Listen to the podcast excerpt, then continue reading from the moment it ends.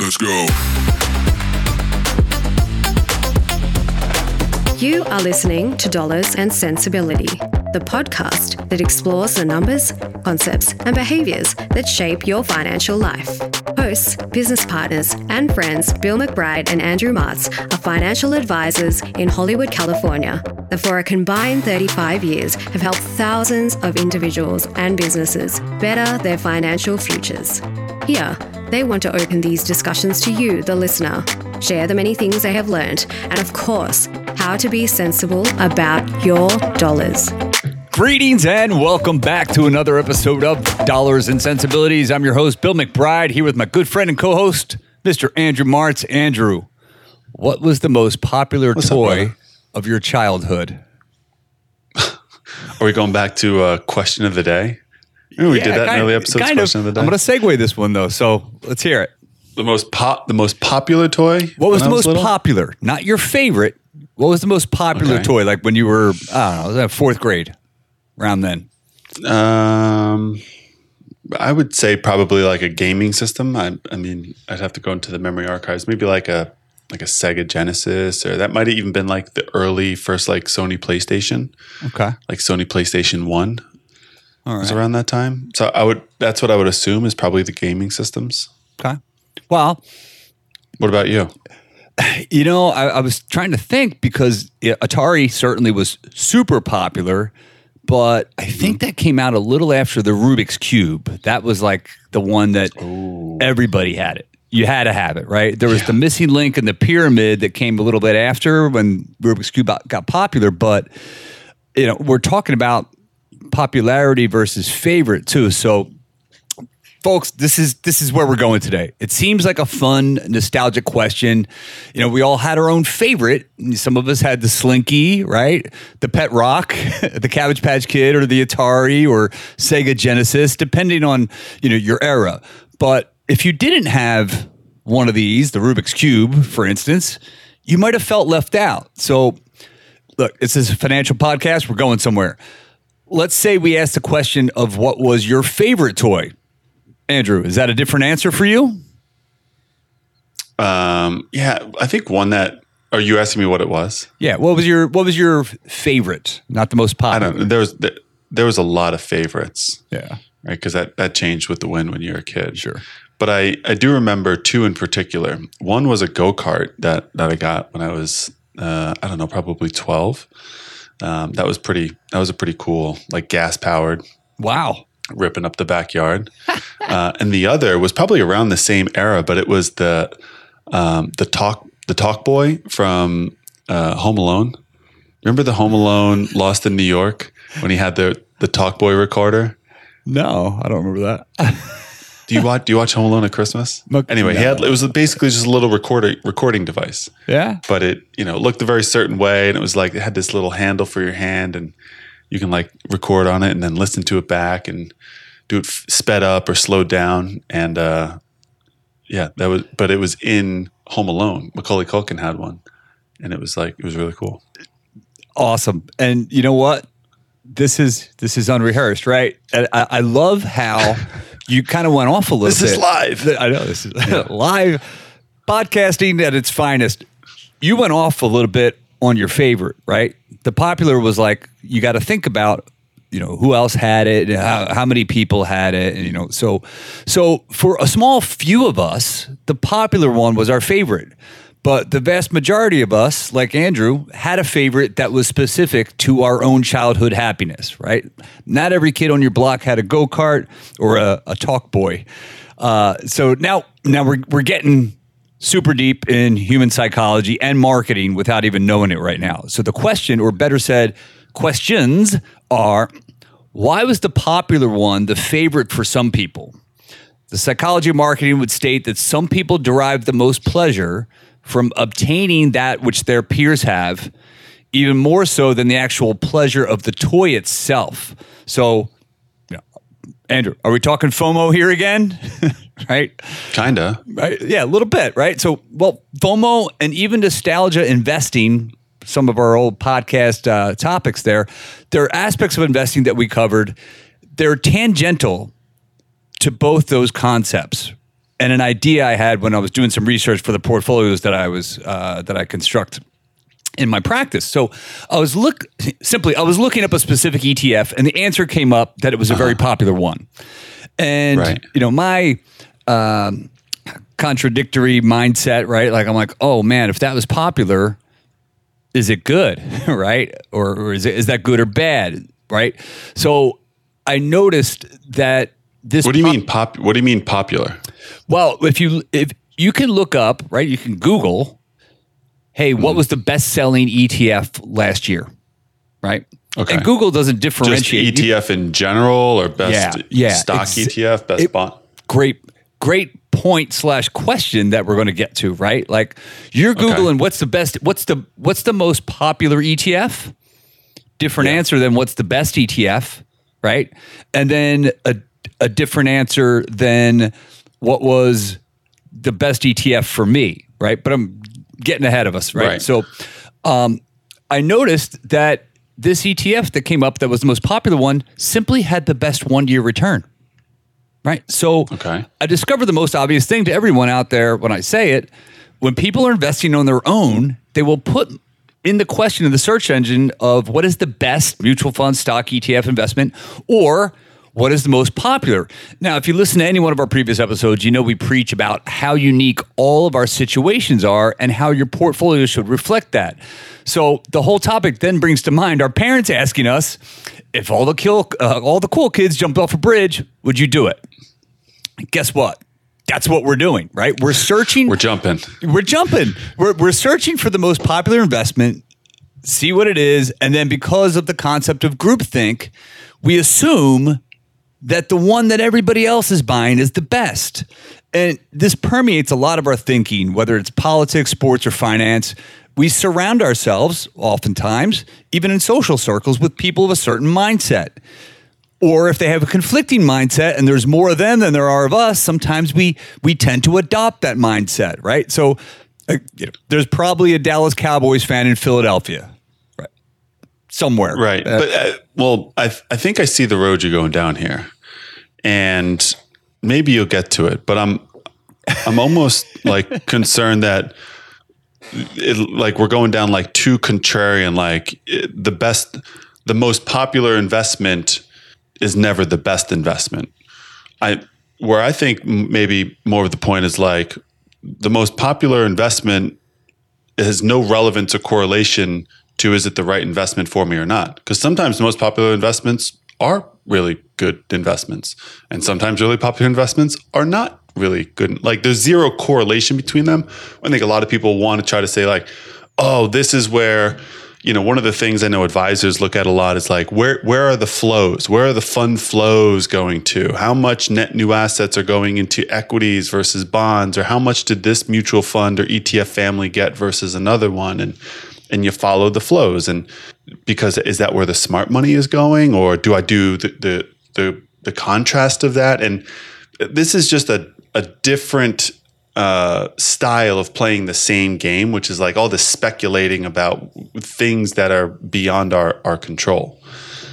Yeah I mean, well look there's good better best right? It's positive comparative and superlative degree of that's you know we were talking about you know english and grammar earlier right? That's that's that is what it is. But we tend to think that the superlative degree which would be best applies universally especially in our investments. So we also you know we, we talk about the staggering number of investors who who don't make a profit or achieve their goals because of day trading panic selling nostalgia mm-hmm. investing all the other reasons right? But but this one andrew to me this was right under our nose right? It makes sense with the intimidating vast world of, of available investments that we go to the magic of the internet to see what everyone else is doing, right? And and you know, I I, I just hope after you listen to today's episode that you think about why you're employing that as a strategy. If you know that 95% of people that walk over the bridge jump off,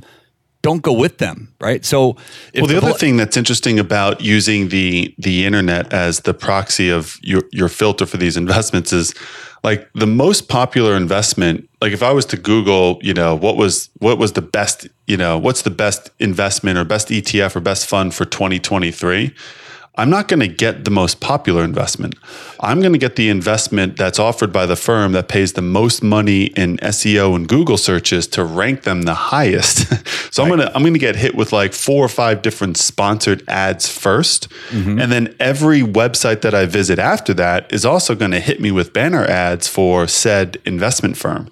Um, and it's all of the big shops that you you know you would probably recognize, right? Your your Pimco's, your JP Morgan's, your Franklin Templeton's, your American funds, right? Like these are your large asset managers who pay millions and millions of dollars for marketing and advertising on the internet because this is where people are looking for investment information. Yeah, so those ads come up first, and even even worse, and we could really get into the weeds and do a whole separate episode on this one. Define best right? Google's telling you which one's the best. First, you get the ads and you get the people who are paying to tell you that theirs was the best.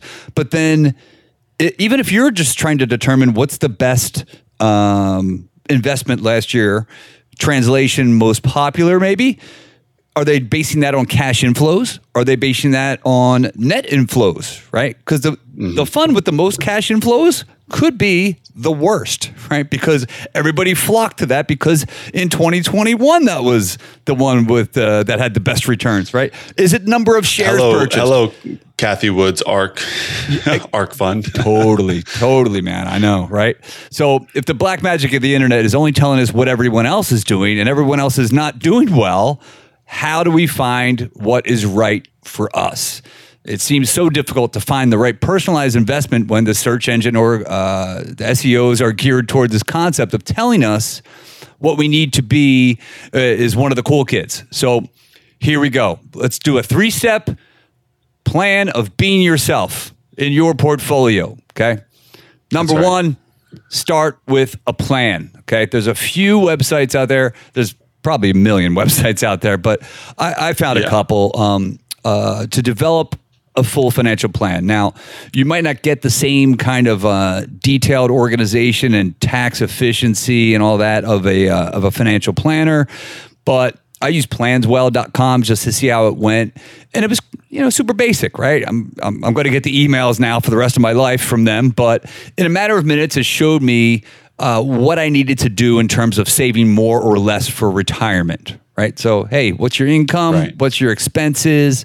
Okay and you're this age and you want to retire then and hey this is what you really should be saving every month for retirement you said you said step one start with a plan I, I, think step one of starting with a plan is start with a goal like you have to define your goals first and the whole purpose of planning right? You go to that website which I, I know that website well but if you go to any of these websites what are the first things that they ask you? They ask you some like basic you know biography information. Give me your age. Give me your you know your demographics things like that. When do you want to retire? But then it's like well give us some goals. What are you looking to achieve what do you do you want to retire at 60 do you want to retire at 70 what sort of lifestyle are you going to live? Is it going to cost you $5000 a month to live or $50000 a month to live? And now you can start to take some of these these uh, ideas and concepts that you've had and you, you can start to practically put them into onto paper. And this now becomes the roadmap that will will create and and make clear what investment should I use. I tell people all the time, like, you know, they always ask, like, what, what investment should, you know, should we be using? I don't know, but your plan will tell you.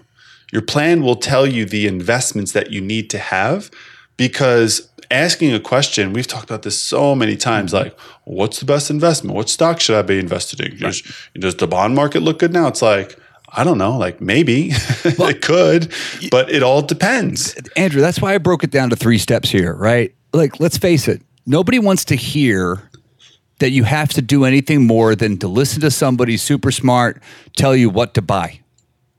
It, right. It's I'm sorry, folks. It, it, that it just doesn't work that way right? Like you can you can talk to your your your your favorite in-law that's the the rich person in the family and they can tell you what they did that that has no bearing or very little if any bearing on your specific situation, right? Your plan is your plan for a reason. Otherwise, there would be one website that has everybody's financial plan and you just, you know, plug in how much money you have and boom. So, number 1, start with a plan with goals in mind. Number 2, which this plan will help you do, allocate your portfolio classes. Okay? Very important, folks.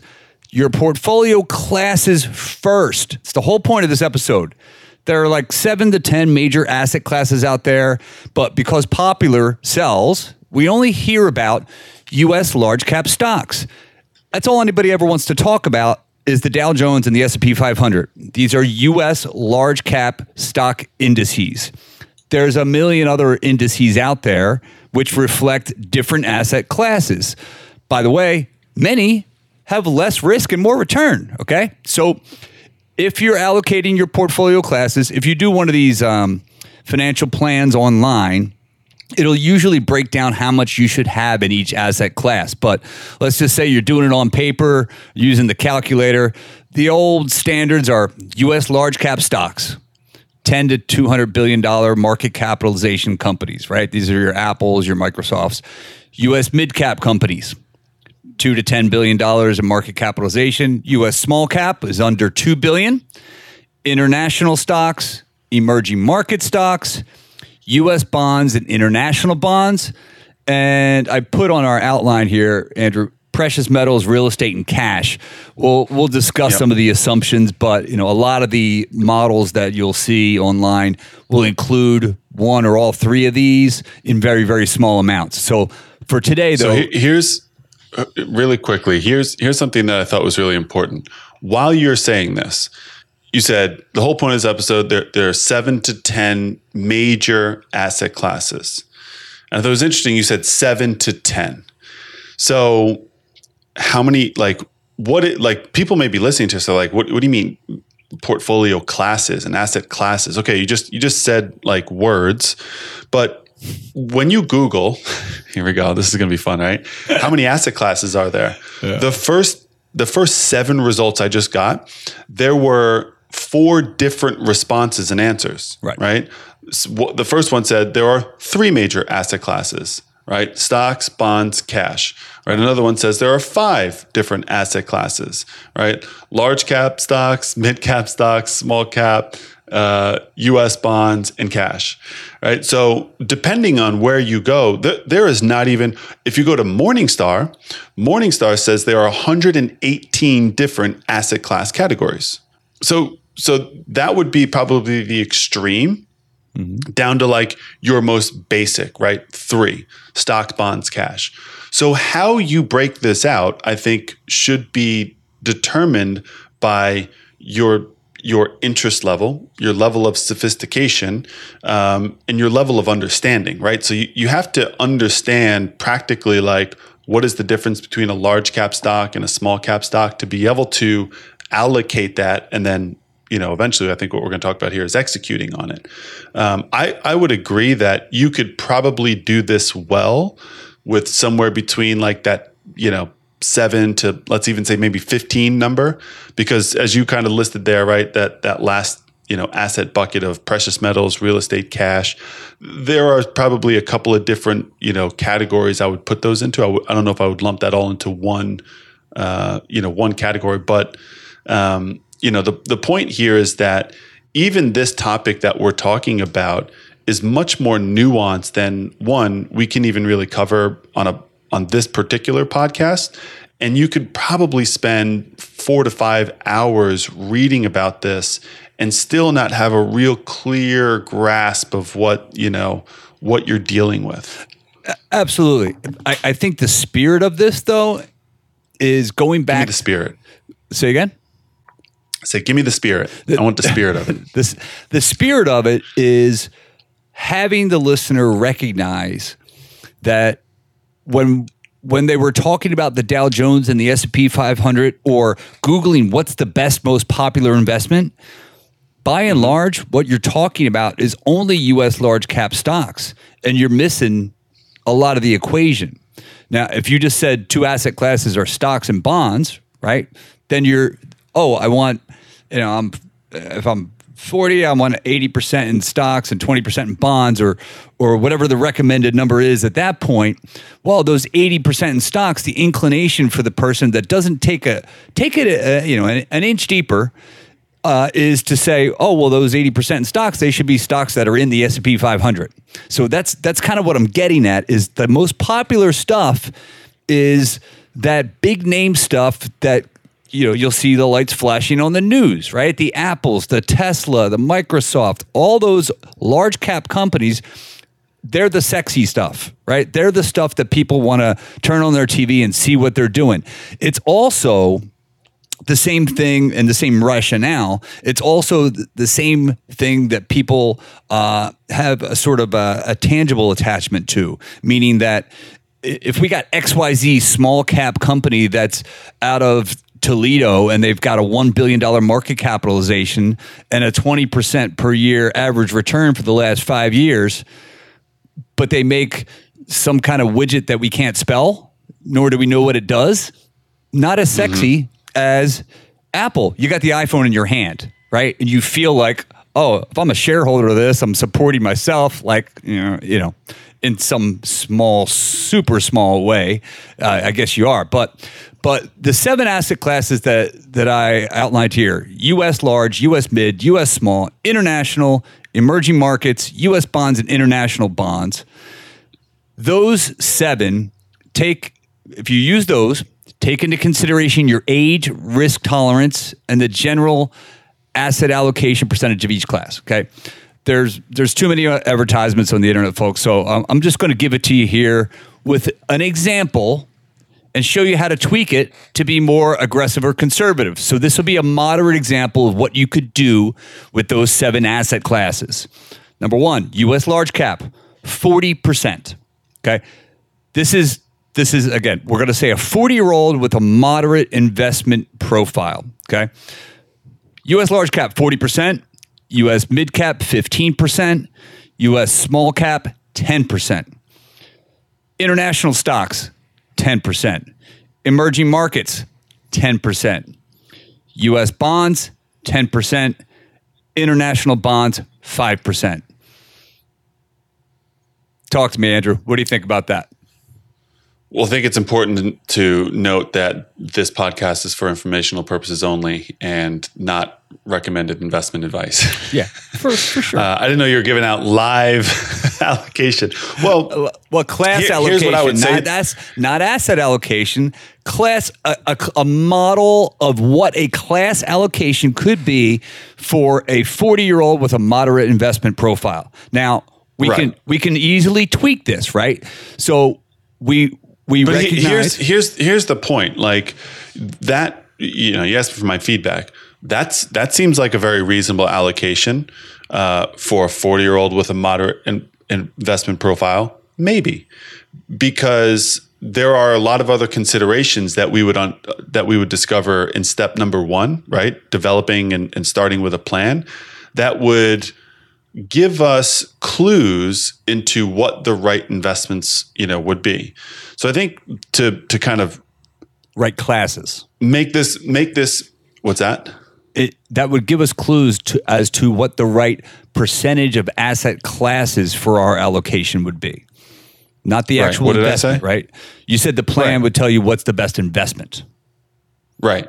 Yeah. so yeah. you're just talking about the asset allocation at this point. Of, of the classes yeah, so, of the classes. We yes, classes. We're very important. We've got you. We understand. I mean, yes and, and no. I mean, it, it, it's an asset allocation model. That that is what you were talking about. Yes. This is go onto any investment website and they're going to spit out some you know some version of of what you just iterated. Yep.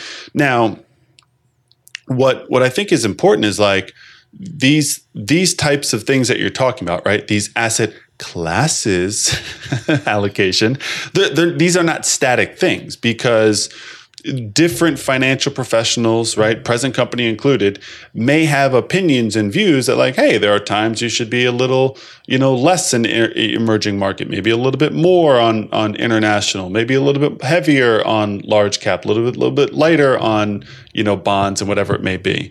So you know, listening to you as you you rattled off these percentages and numbers, I don't know if this is, you know, is this some general asset allocation? Is this specific for Q1 of 2023? Now, I think we're just kind of trying to give an example of you start first with just that asset, you know, breakdown. And the reason for me that this is important is because we can intuitively know for all seven of these asset classes that you just listed, two very important things.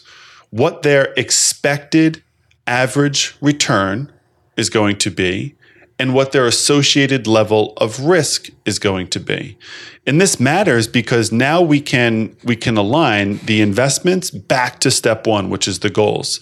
So if you're, you know, if you're a certain age looking to retire in 20 years, we can start to predict how much average rate of return you should be able to accomplish. At the same time, set clear expectations for what the investor's emotional journey is going to be meaning what are the rides up and down we're going to see whether it's you know a covid-19 pandemic where you saw the market crash 30% in 2 weeks or if it was this long prolonged you know high inflation sort of recessionary environment that we saw in, in 2022 neither one of those are fun environments but neither one of those are are permanent environments meaning that what we experience as investors in those timeframes isn't indicative of that specific investment or that specific asset class or that portfolio as a whole. These things move in cycles. So an asset allocation is is so important because it helps investors set proper expectations for not only like the the current like what's going to happen in the next 6 months the next 12 months but what should i expect over the next 20 years within that then your allocation may or may not change based on things like lifestyle changes, your preference, your needs, your goals, like all of these things back in step one will dictate how it impacts your asset allocation model. I, I, I agree with 87% of that. The lifestyle, the preferences change, your age changes. So, two reasons why people change their portfolio one is why they should, and one is why they shouldn't. The reason you should change your allocation of the classes in your portfolio is because you changed, right? So you touched on that lifestyle, age, maybe your risk is different, maybe maybe you got more money or less money, change jobs, your life changes, you change, okay, your portfolio allocation of classes changes. What I don't think you should change for is what you touched on, which is when the market changes. Now, a great example of that is a few years ago. I, I, know you and I talked about this extensively. The emerging markets, it's kind of the writing was on the wall, right? So, emerging markets, folks, those are your smaller companies, uh, or so, I'm sorry, smaller countries uh, that have. Uh, it, it's a very risky asset class. Let's just call it that. Um, and it's not very well understood by because it's it's always so volatile. Um, emerging markets years ago I think it was like four or five years ago, maybe like all the fund managers were talking about how it like, got to get out, right?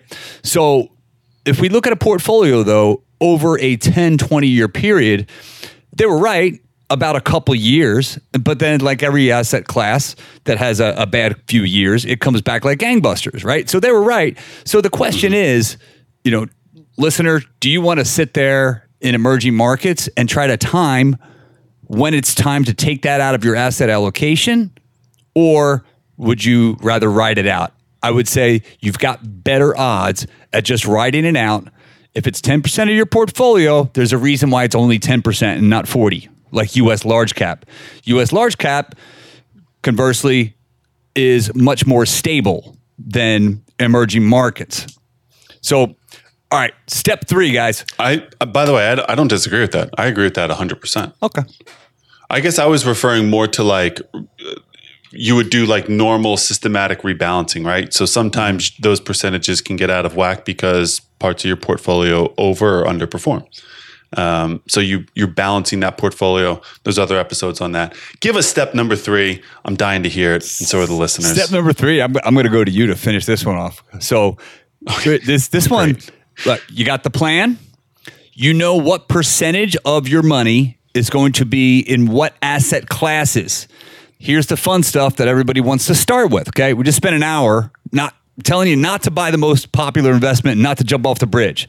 So if we're saying you can't trust the cool kids, and you know that everything Google's trying to sell you, you know, they're trying to sell you something, you got a dilemma. Andrew, how would you find the best mutual fund or stock to fill in your specific asset allocation? Gosh, I wanted to see. We did an episode on this, and it was one of our very first episodes. I want to go back in the archives.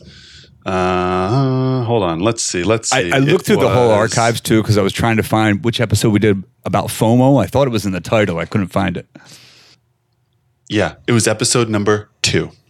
we talked about this mutual funds versus ETFs, uh, a topic that you and I are both very, very passionate about. So let me say this. So your your question is, how do you find the best investment to fill the asset class? Okay, Right. I listened to Bill and Andrew, and I now I know that I need. 10% of my portfolio should be in US small cap stocks. Yeah. What are those five stocks that I should Yeah, this put in is there? just one advisor's opinion who happens to be a CFP with a master's in financial planning, but none of that matters. 20 years experience, that's fine. Here's And a published author. that- that- whatever, it's fine. Listen to whoever you want. It's fine. But here's what I would say. Every one of these these asset classes is going to track to an index. These are predefined indices, indexes that already exist. And they are all encompassing, meaning that there is an index that tracks US large caps.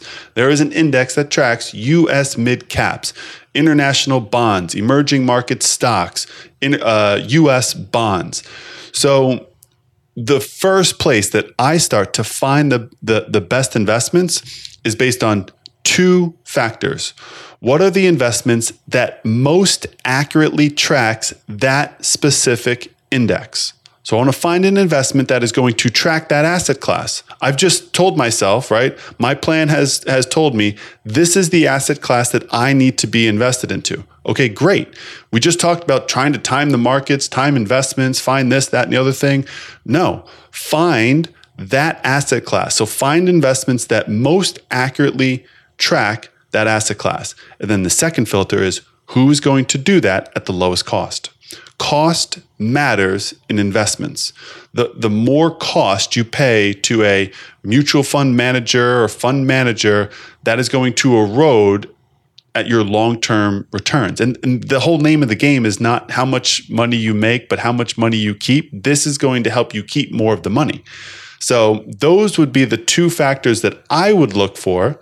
Right. That that now narrows that that search that you're starting to do. It's not what was the best investment, but which investment best tracked the US large cap index. Now you're going to get a smaller range of, of investments and and then you're going to look for the the one that does that the cheapest. I know you hate it. You're going to you're going to argue with me, but uh, you know you can call my publicist Yeah. and see if they agree or not. Look, man, it, it's Do you, do you agree or disagree? You know, is that is that inaccurate?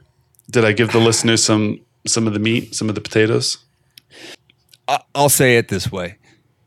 For the listener that doesn't want to do a lot of work, if they're just going to do the minimum to get invested, fine, right?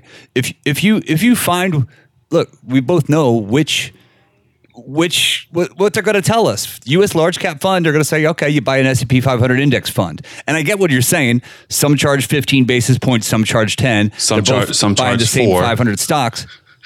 Some some are free. Right. So, yeah, right. So you go with the one that's free. That, I, I, I get that, but but it's it's a little lazy is is what I'm saying, right? Like it's a little you're getting in an index, you're getting the good, the bad and the ugly of that asset class. You're not getting as many people think the S&P 500 are the 500 best companies Nobody in the United. States. Who said that? That's what people Okay, think. no, that's that's That's what people okay, think. So if that's what they think, um, that is what they. So uh, so Go I, ahead. I'll let you finish. I'm saying if, if you've got a if you got hundred thousand dollars to invest and you've already established that forty thousand of those dollars should be in U.S. large cap stocks, you you could you could certainly do fine by buying the S and P 500 for that entire forty thousand. However, I think taking the deeper dive is worth your time to finding those mutual funds or actively managed ETFs that are going to have nothing but US large cap companies in there. And you, you could do better. I wish I wish I had a hat on so I could turn it backwards and we can go blow to blow on this right now. Because are, are you trying to tell me that you, you're encouraging people to like try to find the active like what's the difference between trying to pick the best active manager on an ETF or a mutual fund and the best stock? Like what what is the difference in your mind? Because you're doing the same thing. You're speculating on on the outperformance of some particular investment. So how how do you find like are you saying were you hoping my answer was going to be you should call your local financial advisor? Cuz that's shenanigans. No, no, I knew it wouldn't be. I knew it wouldn't be. No, I, I'm, yeah, no, I'm telling people that the index is riddled with dogs. Okay. And you have to know that going in there. Now, the pessimist of uh, the media pessimist is going to say, yeah, well, 66% of active fund managers don't beat the index. Great. Why are you doing research? Not to be popular. You're doing it to find the 34% that do. Okay. Do the work, do the homework, do that research. Now, this we could argue further of of how do you determine, you know, did somebody beat the index last year? But didn't didn't that doesn't mean hold they're on a going to this mm-hmm. year? Rewind the tape. Go back 30 minutes. Didn't we just have start this whole podcast by saying that trying to find the best and that the, you know it's it's so it's so arbitrary, it's so hard. Like the popular, yeah, the yeah, no best. doubt. So, It's- do you have a secret formula that that identifies these thirty four percent? And by the way, and you know this as well as I have because I know you've read the research that the the best mutual fund managers today, right? The best active managers in any class. Pick one of your seven classes, U.S. large caps, because it's listed first there. So the top five U.S. large cap managers for 2022 will not be the top five U.S. large cap managers in 2023. That's almost Exactly, guaranteed. Exactly. And yeah, that my point exactly. Your metric has to not be yesterday's winners. That's number one. Okay. A- again, what what I think we tried to do on this podcast, Andrew, is is to get people to think a little bit deeper uh, and a little bit more holistically, and and not kind of follow the crowd. And yes, if you're googling what was the best mutual fund last year that out beat the index, you're going to find the one that had the calendar year 2022 return that was the highest dollar amount. Period. That's not what you're looking for, right? I, I think, and this is very simple, but it's I think it's better than just looking at the passive.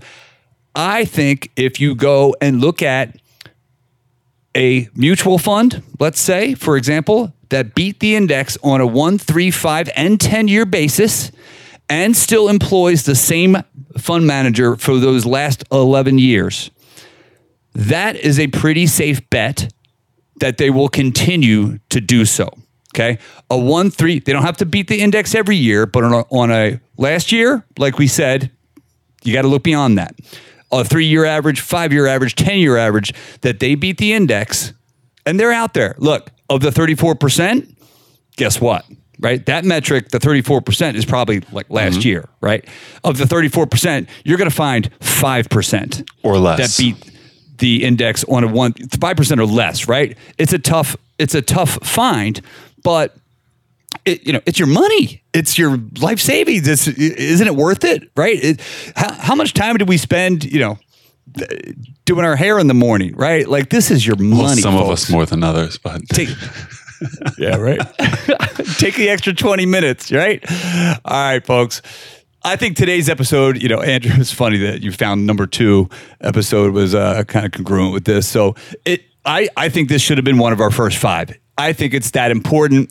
It's that basic following the crowd mentality that has put so many of our friends in dire straits as they wonder why the stock that all their friends bought wasn't totally awesome, right? So, conversely, I hope this gives you some freedom of thought when you're having those discussions with colleagues and they tout that they have the greatest thing since sliced bread. Now you can say, good for you in a non sarcastic way, knowing that what works for you doesn't work for everyone and vice versa. All right, folks, that's a wrap on another episode of Dollars and Sensibilities. As we approach our 100th episode, we've got some real fun stuff in store for you. So, like, comment, tell a friend, tune in every Friday for more ideas on how to be sensible about your dollars. I'm Bill. and Andrew, See you on the flip side of the coin. cheers. Thank you for listening to the Dollars and Sensibility podcast. Be sure to hit the subscribe button so that you can join us for each and every episode.